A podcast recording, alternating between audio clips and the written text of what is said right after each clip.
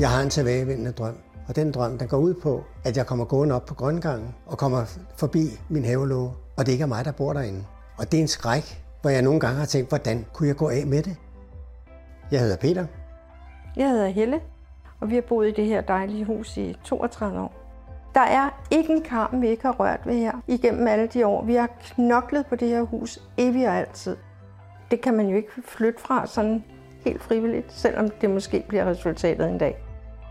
Vi er sådan nogle mennesker, der bruger meget tid på bare at leve. Vi bruger ikke så meget tid på at sidde og kigge på vores formue, og hvordan skal vi nu forvalte det. Og det er det, vi har fået hjælp til. Vi har fået lavet en plan, ganske enkelt. Og den plan, den handler om vores pensioner og vores opsparinger og de frie midler, vi nu engang har fået skravet sammen. Hvornår skal I bruge hvad?